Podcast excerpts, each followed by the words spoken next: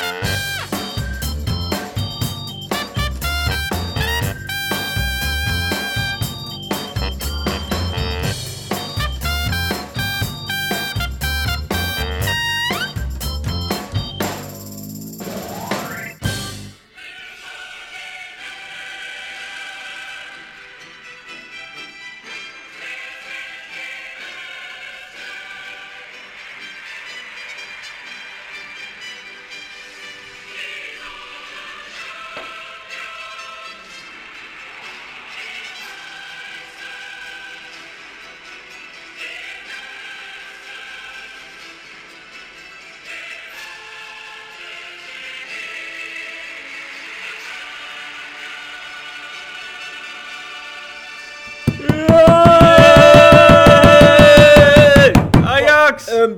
van de CIP-podcast met Dick en Jeffrey. Heerlijk, heerlijk, heerlijk, heerlijk. Ja, er zijn nu heel veel mensen... Ajax heeft gewoon Juventus uitgeschakeld met de beste speler van de wereld in hun team, Cristiano Ronaldo. De jonkies uit Amsterdam hebben het gewoon geflikt. Zo, Dick, wat ben je blij, man. Ik heb je nog nooit zo blij gezien. Ik ben, ik ben een echte fan.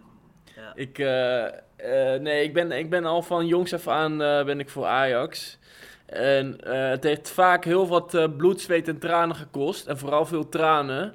Omdat je natuurlijk als jongetje denkt van nou, ze gaan eh, nog een keer goed voor de prijs. En elke keer valt het weer tegen. Maar man, man, man, gisteren zag het er weer uit. Want wat hebben ze gisteren gedaan dan? Ze hebben Juventus uitgeschakeld. Oh, Ja, echt waar? ja, dat heb jij ook gezien, Jeff. Ja, ik heb niet zo, eh, niet spelen alsof je dom bent.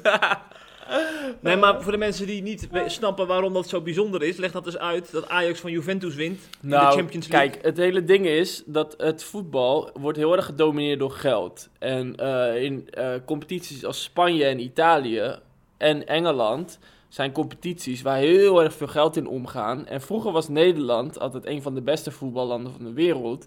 Maar omdat ze de concurrentie niet aankunnen met het geld, zakken ze steeds dieper weg. Ja. Dus eigenlijk konden, kwamen we tot, eh, tot dit jaar zelfs nog tot de conclusie dat Ajax die ver komt in de Champions League is eigenlijk gewoon een utopie. Dat gaat niet meer voorkomen. Dus de tijden van eh, Marco van Basten en Johan Cruijff eh, en, en, en Dennis Bergkamp, dat is gewoon een leuke geschiedenis, maar dat is niet meer iets voor deze tijd. Mhm. Nou, en nu zitten ze al in de halve finale. Dit Knap. is ongelooflijk. Ja, dat is heel knap. Ja. Zo, mooi Ja. man. Ja. En, en jij eh, vond het ook wel leuk, toch? Je bent een echte Rotterdammer, maar... Ja, ik ben in Rotterdam geboren en dan, eh, dan is de afspraak dat je niet voor Ajax juicht als zij scoren. Hè? Ja. Dat is natuurlijk de grote rivaal. Heb je daaraan gehouden? Nee, nee, nee, nee. Ik juich dan wel mee. Als zij tegen dit soort grote clubs uit Europa eh, winnen, dan juich ik gewoon mee. Is ook goed voor het imago van het Nederlands voetbal natuurlijk. hè. Ja, dat zeker. Daar hebben Ja. we allemaal belang bij. ja. Maar jij vond het belangrijk dat we dit even aansneden, hè? Ja, natuurlijk. Kijk, het leven bestaat uit hoogtepunten en dieptepunten. En als het dan zo'n groot hoogtepunt is, waar heel Nederland het toch wel over heeft, dan moeten we er toch ook in de CIP-podcast even bij stilstaan. Ja, vind ik ook. Ja, over Ja. dieptepunten gesproken. Dat was ook een heel groot dieptepunt. Namelijk in Frankrijk, de Notre Dame. Ja, Wat is daar gebeurd, man? inderdaad. Ik werd, ik werd geappt of gebeld door mijn vader afgelopen maandag. Mhm. En hij zei, joh Jeff, de Notre Dame staat in de fik. En ik dacht, hij maakt een grapje. Ik dacht, dat zal wel ergens in een hoekje in de kerk zijn of zo. Maar toen ging ik die beelden bekijken en toen zag, stond heel die kerk in licht te laaien. Zo, bizar, hè? Kathedraal. En die toren, die zag je vallen waarschijnlijk? Ja, de torenspits, Ja. die, die viel eh, naar beneden. Zo, hé, dat was ook wel een Ja. heftig moment. Ja, bizar joh. Maar je vader die belt je dus echt voor zulke dingen. Nou, nee, hij belt natuurlijk eigenlijk om bij te praten, maar hij kan het dan niet laten om even het nieuws van de dag ook door te nemen. Ah ja. Ja, ja. ja, ja. nou, de, de, de, de, de parallel met 9-11 werd al getrokken? Ja, dat waren we Toen, maar, allemaal. toen belde iedereen ook elkaar op, dus in die zin eh, Ja. is het niet heel gek. Ja, er zijn een aantal types die hier in Nederland eh, zich nogal, eh, nogal geobsedeerd zijn, zeg maar, door, eh, ja, misschien door, door moslims die eh, wereldwijd eh, voor rumoer zorgen. Ja. En dan gaan ze overal, als er maar een incident gebeurt, brand of wat dan ook, dan wordt dat erbij gehaald, terwijl er nog helemaal geen bewijs is. Sterker nog, Nee. het is niet met opzet aangestoken, het is een ongeluk. Maar inderdaad, dan wordt er dan allemaal van alles geroepen en dan moet je maar gewoon het hoofd koel houden, hè. Dat is waar. Ja. Ja, Wij blijven bij de feiten, bij CIP. heel goed. Ja. En dat doet ook eh, Jan-Jaap van Peperstraten, hoewel die zich niet... Ja, Toch ook- Jaap van Peperstraten, die moet je even toelichten. Ja, dat, dat is een priester. dat is niet eh, de is- minister-president? Eh, Dat is de Twitter-priester van Nederland. Als er iemand act- veel actief is op Twitter eh, namens de Rooms-Katholieke Kerk, dan is hij het. Nou, en zoals jij misschien wel weet, Dick, Rooms-Katholieken die houden ontzettend veel van symboliek, van kunst in de kerk, van de kerkgebouw.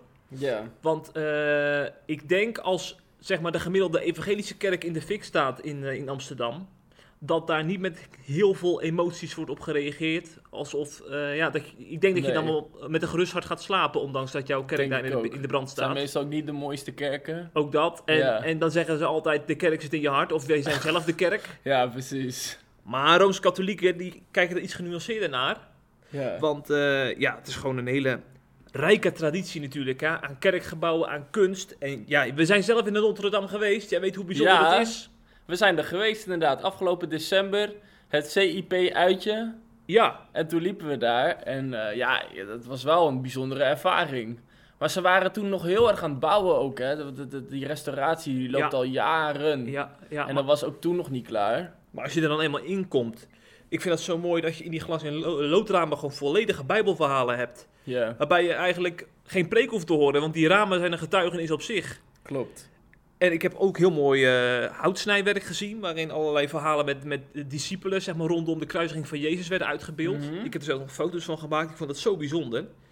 En dan is het natuurlijk ook niet zo gek dan ja, Jaap van Peperstraten dan twittert, diep bedroefd door de verdrietige beelden van de brandende Notre-Dame. We zijn Mhm. in gebed verbonden met de kerk in Frankrijk en het aartsbisdom van Parijs. Heer, ontferm u. Nou, en vooral die laatste drie woorden, die, die komen er helemaal uit bij hem. Hè? Dat Heer, ontferm u. Dat zeg je normaal gesproken als er een terreuraanslag gebeurt, waarbij honderden doden vallen. Of eh, een ander ernstig incident. Maar hij zegt het dus bij een brand waarbij gelukkig geen slachtoffers zijn gevallen. Maar dat Heer, ontferm u, dat zegt al hoe eh, Rooms-Katholieken als hij met, dit, eh, met deze verschrik- verschrikkelijke brand meeleven. Hè? Ja. Wat zit daar een emotie achter? ja, maar vind je dat niet overdreven? Nee, dat vind ik dus niet overdreven. Nee. Nee, want wat ik net al zei, die, die glas- en loodramen. Als je daar als toerist komt en je, je, je gaat dan je verdiepen in die verhalen. En je ziet ze tot leven komen door die ramen heen, door al dat houtsnijwerk heen. Dan gebeurt er iets. Ik, Ja. Het was ook super druk, super druk toen we daar waren. Het, het stroomde vol met toeristen, moesten in een rij wachten. En dan denk ik van, ook dit is evangelie wat hier gebeurt. Gewoon de kerk die, die op midden op de dag open is. Het is niet zondag om eh, half twaalf of zo. Het is gewoon eh, woensdagmiddag bij wijze van spreken, vakantietijd. En heel die kerk stroomt vol. Het is zo'n evangelisatieproject op zich. Ja. Ik vind dat schitterend. Ja, op zich snap ik wat je bedoelt. Maar het is toch ook wel een beetje zo'n kerk waar eh, met, met van die grote monsters op het dak en zo. dus zeg maar, er is heel veel geschiedenis en allerlei dingen van het katholieke geloof. Maar we moeten ook weer, weer net niet, niet doen alsof het zo heel... eh, alsof Jezus zelf daar eh, rondliep of zo, zeg maar. Nee, ik snap Het is wel, punt. zitten wel allemaal van die, van die gekke, weet je, en, en allemaal overblijfselen van het kruis en dat Ja. soort dingen. Dat je, de- kijk, laat ik het zo zeggen, wij eh, als protestanten hebben hier fl- flinke oorlogen omgevoerd, zeg maar. Nou, we hebben beeldenstormen gevoerd, we hebben al die, al heel die Ja. kerken eh, kapot gemaakt. Ja, dus dan is het ook wel weer een beetje gek dat we dan nu een soort van meehuilen. Nou ja, goed, meehuilen, het, is gewoon een stuk mooie traditie wat verloren gaat natuurlijk. Maar om nou te zeggen dat, eh, eh, dat de Heilige Geest nu zijn werk niet meer kan doen of zo, omdat de Notre Dame is afgebrand, eh, dat vind ik dan ook wel weer een beetje ver gaan, zeg maar. Ja, dat vind ik ook te ver gaan. Ja. Natuurlijk. Maar het feit dat eh, zoveel mensen die in het dagelijks leven niet in de kerk komen... en als ze dan een uitje naar Parijs maken en wel komen... Dat is mooi. dat, dat zegt wel wat over Ja. de kracht van een katholieke kathedraal als de Notre Dame. Ja. En ja, ja, leeft daar dan ook heel erg mee. Mhm. En eh, waarom dit natuurlijk nog een heel bijzonder incident is, het brengt mensen bij elkaar, Dick. Je weet, ik ben van de verbinding, van het thee drinken. En Ja. dan geniet ik toch wel als ik dan zie dat zo'n opperrabijn van Frankrijk, Haim Corsia, dan uitgebreid meeleeft met eh, de katholieke bevolking. En als ik dan mensen zie zingen, hè, terwijl de Notre Dame in de fik staat, zie ik mensen zingen Ave Maria, allemaal liturgische liederen. En ik, daar, gaat, daar gaat kracht van uit, jongen. Echt, nee, maar als je dan, als je dan onder de YouTube-filmpjes kijkt, Hoeveel dat losmaakt bij mensen. Ongelovigen die de tranen in hun ogen hebben. Omdat, omdat die liederen worden gezongen bij een brandende kathedraal. Ja. Dat is toch bijzonder dat dat zoveel verbindt. In tijden van polarisatie. Ja, ik vind het mooi dat je daar zo van onder de indruk bent. Ik, ik, ik heb het idee dat jij dat, eh, dat, dat optimisme nog niet echt deelt. Nou ja, nou ja, ik vind het wel echt een prachtig gebouw hoor. Ik vond het ook wel echt pijnlijk. Dus ik was ook super blij dat, eh, eh, dat, dat het zeg maar niet helemaal afgefikt is uiteindelijk. En wij hebben een collega, ik zal geen namen noemen, die, nog iets, eh, die had echt zoiets van, ja, wat maakt mij het eigenlijk uit? eh, eh, er, zijn, er zijn in ieder geval geen mensen omgekomen. Dat is het, Ja. Zover heb ik het ook weer niet, weet je. Dat ik wel denk van ja, het is, het is wel een bijzonder iets. Maar, nou ja, kijk, wij waren toen zeg maar in Parijs en we waren ook nog naar een andere kerk gegaan. Dat was de Sacré-Cœur. Ja. En dat was echt zo'n gebedshuis. Hm. Weet je, daar moest je, je mocht daar niet zomaar heen. Je mocht alleen maar in het middenstuk komen als je echt wilde bidden. Zeg maar, dus je zag echt mensen knielen. Mensen waren echt met God bezig. En ik had bij dit meer echt zoiets van dat het gewoon een soort van eh, monument was. Maar dat het niet heel sterk in gebruik was als gebedshuis of zo, zeg maar. Nee. Maar dat heb, overdrijf ik misschien een beetje, dat zou kunnen. Eh, maar goed, dus in die zin eh, is het heel erg hoe het, dat dit gebeurd is. Maar ik zou dit een beetje op dezelfde categorie schalen als dat, als dat de toren van Pisa omvalt of zo, zeg maar. Oké. Ik zou er niet een hele geestelijke lading aan geven. Nee, nee. maar ik, ik, ik ben blij dat je dat wel ziet. Nou ja, het, kijk, ik, ik, ik zie Frankrijk als een seculier land. Ja. God is daar zo'n beetje weggeredeneerd. ja. En als er dan zoiets gebeurt, eigenlijk een geluk bij een ongeluk, dat dan mensen gaan zingen, dat mensen bij elkaar komen, dat mensen het eindelijk weer eens over de betekenis van de kerk gaan hebben, ja. door zo'n brand, dan denk ik van dat is toch schitterend? Ja. Heb je, heb, je, heb, je, heb je nog een traantje weggepinkt? Of kippenvel gehad? Eh, nee, nee, ik ben niet van de, van de categorie kippenvel en tranen wegpinken. Ik ben meer van eh, st- stille genieten, zeg maar. Stille genieten van mensen die Ave Maria zingen. Dus stil stille rouw ook een beetje, of niet? Ja, maar daarvoor moet je denk ik toch wel meer katholiek zijn. Daarvoor moet je een Ja- Jaap van Peperstraten zijn. Ja, dat is waar. Ja, Ja, ja, ja, ja, dus ik bleef het ook wel een beetje op afstand. Maar, maar wat ik nou het allermooiste vind, wij leven toen naar Pasen. Vrijdag is het Goede Vrijdag. Eh, maandag en zondag is het Pasen. En dan zie ik overal op Twitter en Facebook, zie ik dat prachtige kruis, wat dat centraal staat, zie ik dan verschijnen. Hè? Want het kruis, dat, dat, dat bleef overeind staan Mhm. in, in die eh, Notre Dame. ja. En dat werd, werd toch veel gedeeld, jongen, dat kruis. En dan denk ik, hoe mooi is dat in de week voor Pasen? Dat je dan gewoon op social media overal het kruis voorbij ziet komen. En dat mensen zich vragen stellen, ja, waarom eigenlijk? Wat is dat kruis? En dat is toch een evangelisatiemiddel puur zang. Zeker. Dat is wel echt heel mooi, ja. Super Ja. toch? Fantastisch. Nou, Nou, dat is was dat nou nog een wonder dat dat kruis er nog stond? Of je, hoort wel eens van die dingen van ja, in eh, weet ik veel wat, een een of andere tornado en dan blijft alleen iemands gebedskamer nog Nou, ja. overeind. ik ben daar weer te nuchter voor. Ik denk dat het kruis dat hing wat, hoger dan zeg maar, de rest van, van de attributen in de kerk, denk ik. Zoals het orgel, een, van, een heel historisch orgel, waar ook veel over geschreven is door het Reformatorisch Dagblad. Dat is Mhm. ook intact gebleven. Waarschijnlijk Ja. ook omdat het hoog stond natuurlijk. Nou ja. Dus ja, alles wat hoog staat, dat is, heeft de brand overleefd. De structuur staat ook nog overeind. Dus ze gaan het herbouwen. De komende vijf jaar gaan ze het herbouwen. ja. Macron die, eh, heeft dat al eh, geroepen, dat hij zich er helemaal voor hard gaat maken. En er is al volgens mij al 900 miljoen euro gedoneerd. Ja, inderdaad. En Nou, eh, wij mooi. hebben de, de CIP Plus leden willen we ook graag oproepen om Oh, ook ja. een duit in het zakje te doen. Ja. Ja, nou misschien, gaan- nu gaat 1 euro van het lidmaatschapsgeld gaat naar het goede doel. Misschien zou het volgende maand naar Notre Dame kunnen. Ja, dat Ja. zou mooi zijn, ja. Ja, toch? Ja, dat zou ze wel. Ik denk dat ze dan wel. eh, dan kunnen ze misschien nog een tweede Notre Dame bouwen, toch? Met al die CIP Plus leden van ons. Ja, ja, nou zeker weten. Zeker. Ja. Zeg, over eh, CIP-leden gesproken. Volgens mij is dominee van Eckenveld ook CIP-lid, maar dat weet ik niet zeker. Maar in ieder geval, hij heeft wel op CIP gestaan. Dominee van Eckenveld, voor de mensen die hem niet kennen. Hij is eh, predikant in de gereformeerde gemeente in Zeist. Nou, trouwens, tot voor kort, want hij is met emeritaat gegaan. Of in gewone mensentaal met pensioen.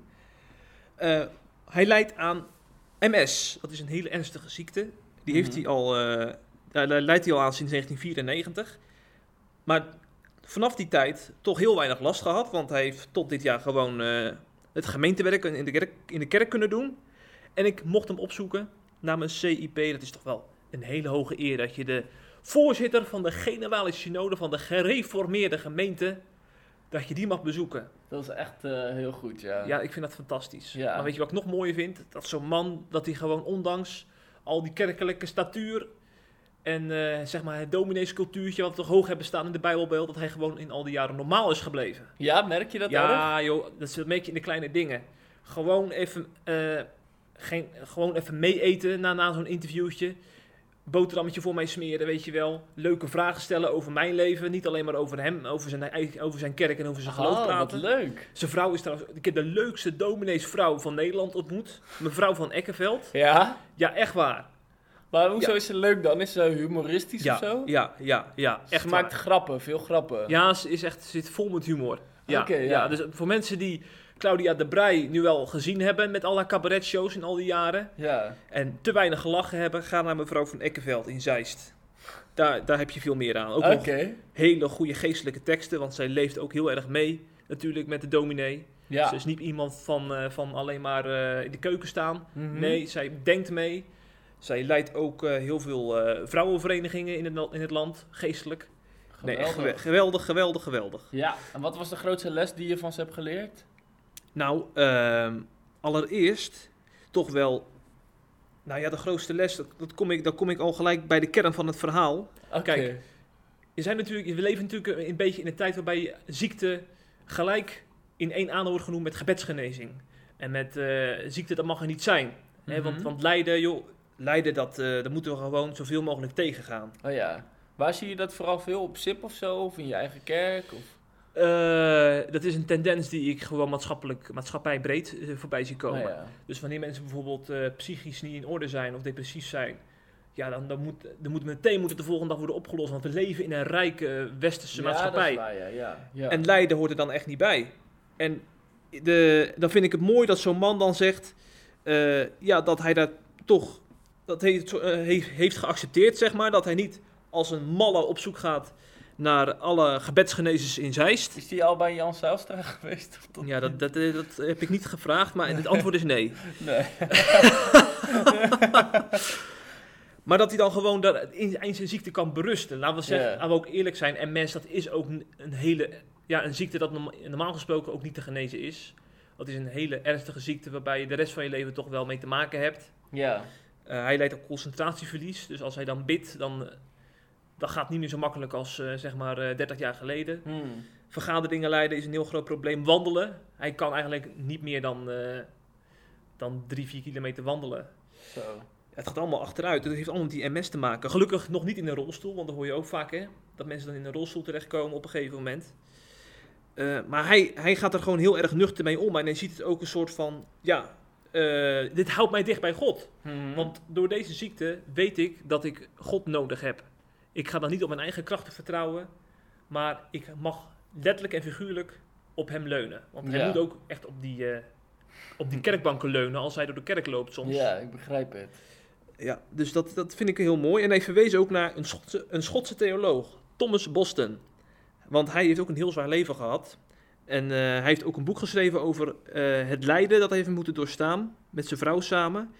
En hij leefde nog in een tijd waarbij hij zeg maar, met paard en wagen naar de kerk ging. Hè, dus werd hij ergens uitgenodigd om, om te preken, die, die, die theoloog. En dan bond hij zijn paard eh, aan een boom vast als hij onderweg was.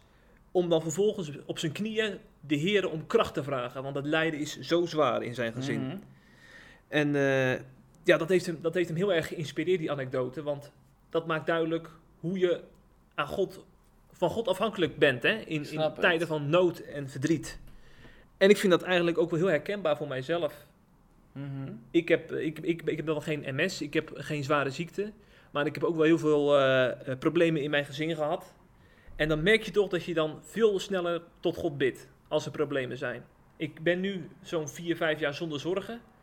En dan, ga je, ja, dan is het soms toch een beetje automatisch pilootgebed. Hè? Van Heer, dank u voor deze dag.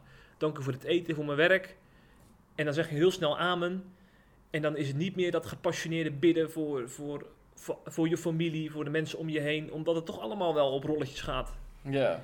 Maar dat zou natuurlijk ook weer niet de, de norm moeten zijn. Dat zou niet in orde moeten dat, zijn. je, dat je nood Nee. nodig hebt om te bidden, zeg maar. Nee, nee, nee. Maar de- Nee. in al die verhalen die we met CIP maken, valt me wel op dat wanneer er eenmaal nood is, dat mensen dat wel beseffen en ook daardoor echt gebedsmensen worden. Oh ja. En ik denk dat bij Van Eckenveld en zijn vrouw hetzelfde verhaal is. Mhm. Wat vind je eigenlijk van het feit dat hij zegt, eh, ik durf God niet te vragen om genezing? Want dat heeft hij dus gezegd. Ja. Hij, hij, hij heeft helemaal geaccepteerd dat hij die ziekte heeft. En dat hij, eh, wel medi- dat hij met medicijnen er goed mee om kan gaan. Nou, Ja. dit om genezing, dat vindt hij een beetje te too much. Eh, ja, ik... eh, Oh jongens, er is bezoek. Hooggeëerd bezoek. Dan moeten we het toch even open doen.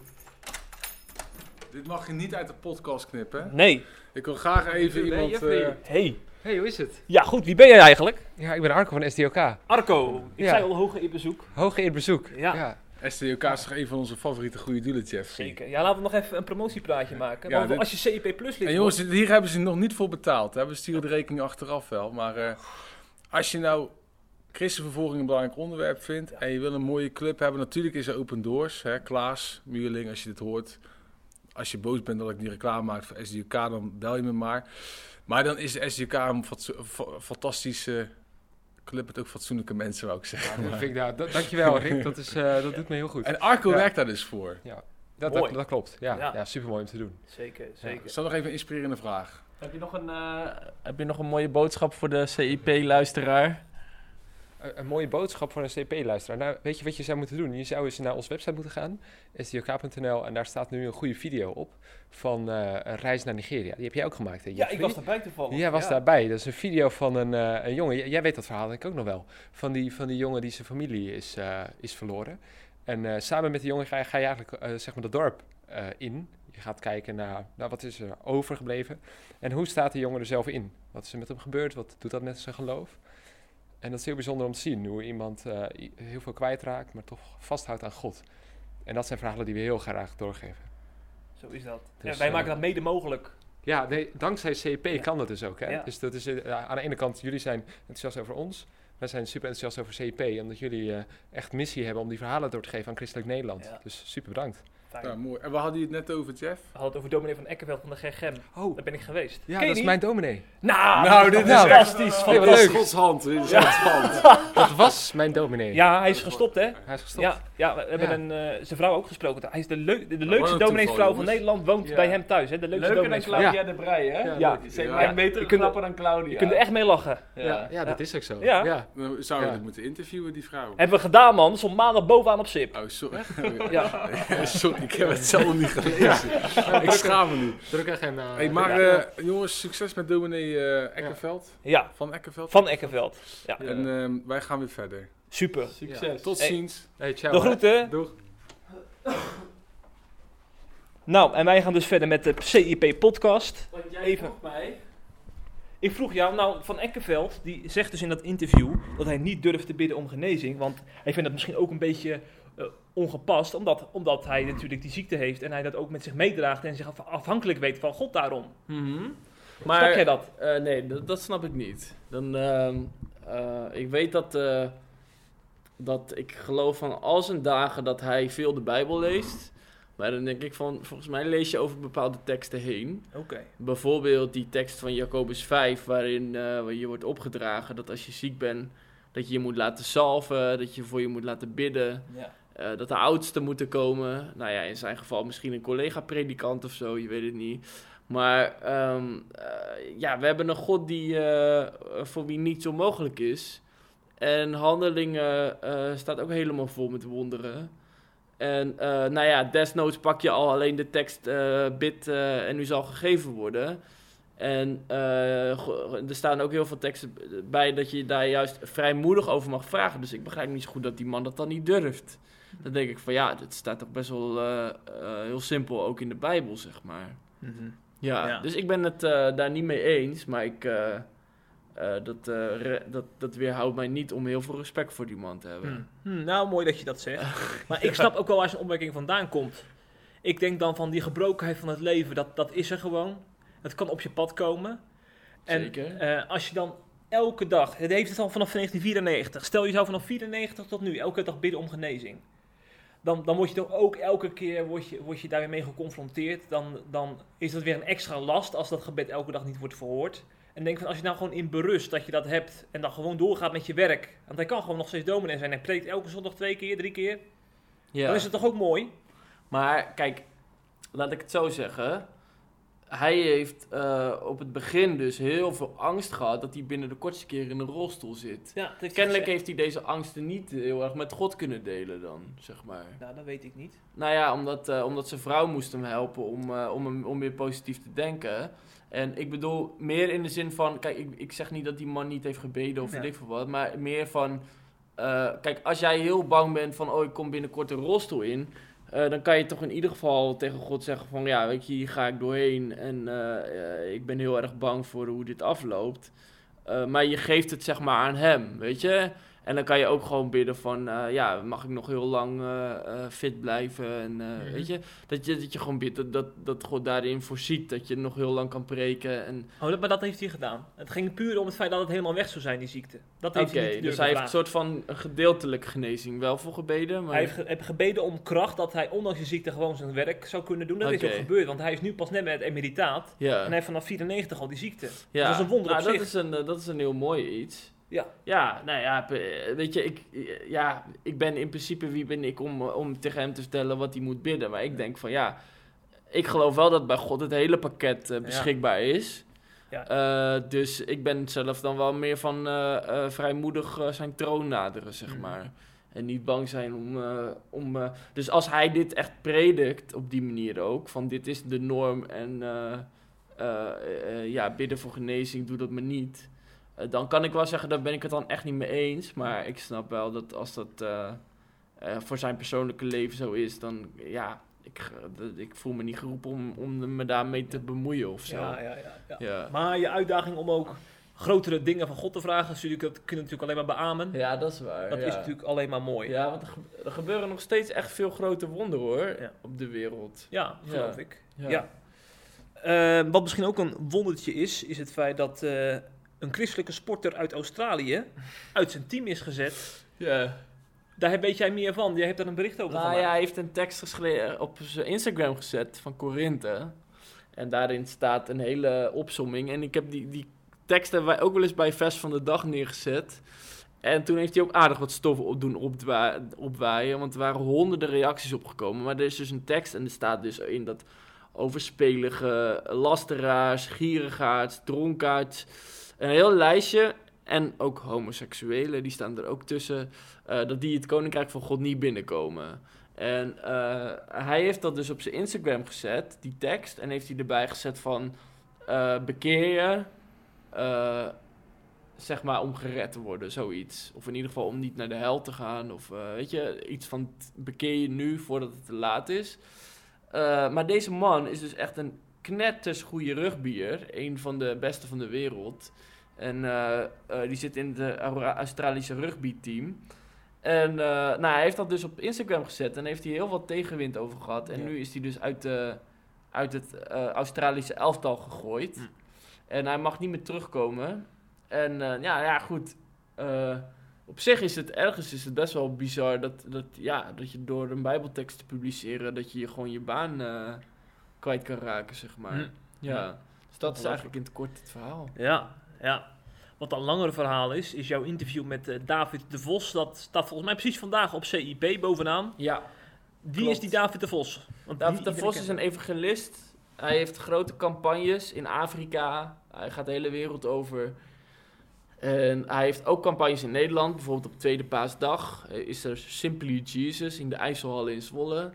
En eh, nou, daar, eh, eh, daar spreekt hij dus ook. En hij heeft dus een nieuw boek geschreven. En dat gaat over geloven op maandag. En geloven op maandag is eigenlijk... gaat, komt er heel kort op, op neer dat je in Nederland best wel veel grote conferenties hebt. Waar hele krachtige sprekers zijn die grote dingen voor God doen. En dan kom je daar en dan ga, ben je helemaal overweldigd door het hele, de hele atmosfeer daar, door alles eromheen. En dan ga je, eh, heel vaak heb je ook dat je dan bijvoorbeeld naar voren kan gaan, kan je je leven toewijden aan God. En dan, meestal kom je dan met hele grote plannen thuis. Van ik ga elke dag om eh, vijf of zes uur mijn bed uit, ik ga heel veel bidden, ik ga dit doen. En David zegt, wat hij in de praktijk ziet, is dat de meeste mensen er na een paar dagen dat ze het niet meer volhouden, zeg maar. Hoe komt dat? Eh, nou, dat komt omdat, het, omdat je de lat gewoon te hoog legt. En dat het heel moeilijk te integreren is in je leven. Dus hij noemde bijvoorbeeld een, eh, gezin op met een vader, met jonge kinderen. Nou, je wordt ochtends al vroeg gewekt door je kinderen. En dan ga je, moet je allemaal dingen in het huishouden nog doen. Ga je naar werk, heb je daar allemaal problemen, dingen die je moet oplossen. Kom je weer thuis. En zeg maar, je leven zit zo vol eh, dat je misschien maar één minuut de hele dag aan God hebt gedacht. En dat je bijvoorbeeld in de auto zit en dat je tegen God zegt van ja, ik hou van nu. Of dat je een gebed doet. En in het licht van die conferentie, zegt David, is dat misschien te weinig van je gevoel. Maar elke minuut die je aan God geeft, is hij blij mee. En hij houdt, hij houdt dan nog steeds evenveel van je, zeg maar. Dus deze boodschap is heel erg om de ontspanning er weer in te brengen. Om schuldgevoelens weg te halen. Dus eigenlijk heeft hij David de- de lat te hoog gelegd in zijn geloofsleven. Ja, daar heeft hij ook wel over zichzelf vaak gezegd. Dat hij dan dacht van ja, als ik grote dingen voor God wil doen, dat betekent dat ik heel veel moet bidden. En eh, eh, nou ja, dat heeft hij ook vaak gedaan. S'nachts ook opstaan en zo. En dat hij dan ook er te veel achter kwam van het was een soort van een transactie. Dus je doet iets voor God in de hoop dat hij jouw bediening dan zegent. Of eh, weet je, op die manier. En nou, dat kan ik me wel heel goed voorstellen. En hij zegt dus van je kan beter kleine stapjes zetten en die dan wel halen. Bijvoorbeeld, eh, al zeg je vijf minuten bidden per dag, of een paar één Bijbeltekst per dag lezen, of eh, dan hele grote ambities die na één dag al stranden. Ja. En dat is wel interessant, want ik denk wel dat het heel veel mensen van de druk afhaalt. En dat het ook wel, eh, ja, dat het ook weer lastig... Kijk, als je God heel erg ziet als een- iemand die heel boos op je is... omdat je bijvoorbeeld een kwartier te weinig hebt gebeden... eh, dan kan je gauw een soort van slavenmentaliteit krijgen. Dat je echt onder een juk komt, zeg maar. Dus dat snap ik wel.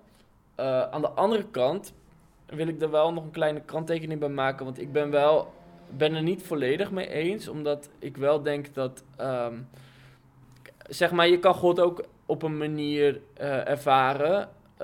dat het... zeg maar, je kan ook...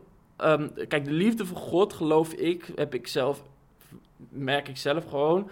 Daar kan niks in de wereld tegenop, zeg maar. Dat is heel erg mijn ervaring. Dus ehm, eh, kijk, je kan liefde uit van alles halen. Weet je, voetbal, we hadden het over voetbal, weet je, dat is hartstikke leuk. Maar de vreugde die je uit God kan halen, die gaat nog dieper. Dus voor mij is het eigenlijk iets waar ik niet, waar ik de kracht voor de rest van de dag of uithaal. Dus voor mij zou, ik zou het heel bijna erg vinden als ik weinig zou moeten bidden, zeg maar. Weet je, dus ehm, ik denk in die zin eh, dat, ehm, ja, hoe moet je dat zeggen? Dat ik wel denk van, ik snap dat, dat hij op zo'n manier redeneert, maar het kan wel een beetje overkomen alsof het heel zwaar is om, om, om veel te bidden of zo. Terwijl ik denk dat je op het punt moet komen dat je zo eh, verliefd bent op God, dat het wel makkelijker wordt en zo, weet je. En dat je gewoon graag naar hem toe wilt gaan. En ehm, ja, dat, dat aspect, dat mis ik dan een heel klein beetje. Maar dat zal hij ongetwijfeld niet zo bedoelen. Want hij heeft volgens mij, als ik het goed begrijp, zelf ook wel echt momenten dat hij heel veel tijd met God doorbrengt. Maar in ieder geval is het, is het moraal van het verhaal is het goed om eh, in ieder geval niet met eh, hevige schuldgevoelens rond te lopen. Want dat brengt je ook niet dichter bij God, zeg maar. Eh, als je hem gewoon ziet als een goede vader. Eh, die niet eh, met de zweep achter je aan zit. Dan is het ook prettiger om met God door te brengen. dan wanneer, eh, wanneer hij soort van. met een heel erg oordeel naar je klaar staat. Dan wil je ook niet echt bij hem in de buurt komen, zeg maar. Ja. Ja. Ik vind het altijd een beetje typisch dat, dat heel veel mensen die zeg maar heel erg veel over, gena- over de genade van God hebben, dat ze dat ook in die wereld toch schuldgevoel nog wel een grote rol speelt. Ik vind dat Ja. een beetje een tegenstelling met elkaar. Zeker, nee, maar die, die, die ehm, ja, je hebt, je hebt natuurlijk ook wel heel veel sprekers die echt de drempel hoog leggen, zeg maar, of de, de, de lat hoog leggen. Ja, maar waarom? Ja, waarom? Nou, omdat, eh, eh, ja, kijk, zeg maar, omdat ze handelingen bijvoorbeeld als model nemen, weet je. Oh, dat ja. waren gewoon mensen die, die wel echt drie uur per dag baden. En die zagen ook grote dingen gebeuren. En dat waren mensen die hun leven op het spel zetten. En eh, ja, als je dat als, als voorbeeld neemt, dat had wel heel veel vrucht. Die kerken die groeiden. Terwijl in Nederland, als we het nog maar nauwelijks kunnen opbrengen om één minuut met God door te brengen, hoe kan je dan verwachten dat de kerk in vuur en vlam komt te staan? Dus die redenering zorgt ervoor dat je heel veel prekers hebt die zeggen van, oké, weet je, die de, die de lat wat hoger leggen en die misschien ons leven meer naast dat van Paulus of Petrus leggen. En dat snap ik best wel goed. En dan, maar ja goed, het bijproduct kan zijn dat je het dan niet meer uit liefde doet, maar vanuit een slavenjuk, zeg maar. Ja, ja. Dus dat is interessant. Toch wel opvallend dat je juist in deze podcast besluit met dat de kerk in vuur en vlam eh, zou moeten komen te staan. Ik denk dat ze in de Notre Dame er even geen eh, Nee, amen ook op niet. zeggen. Dat denk ik ook niet, nee. Nee. Nee. Stort op ons uw vuur, zeg maar. Ja. Ja, dat soort ja, dat zijn echt van die liedjes inderdaad, die, eh, die je niet letterlijk moet nemen. Nee, nee, nee, Nee. daar gaat het mis. Ja, Zeg, we begonnen deze podcast met de Champions League. En wij kunnen toch ook zeggen dat we echt Champions League onderwerpen hebben behandeld. Want ja, Van Ekveld speelt Champions League in de GGM. Hij, heeft, hij preekt als, als een Cristiano Ronaldo.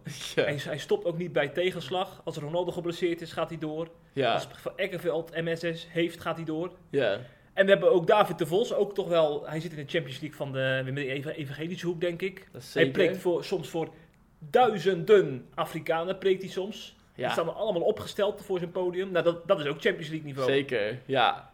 En de Notre Dame, dat is de Champions League niveau van alle kerken in de wereld, toch? Zeker. Dus daarom sluiten we ook de podcast af met de Champions League tune. dus ik zou zeggen, geniet nog even van de Champions League eh, muziek. En vergeet niet C Plus lid te worden.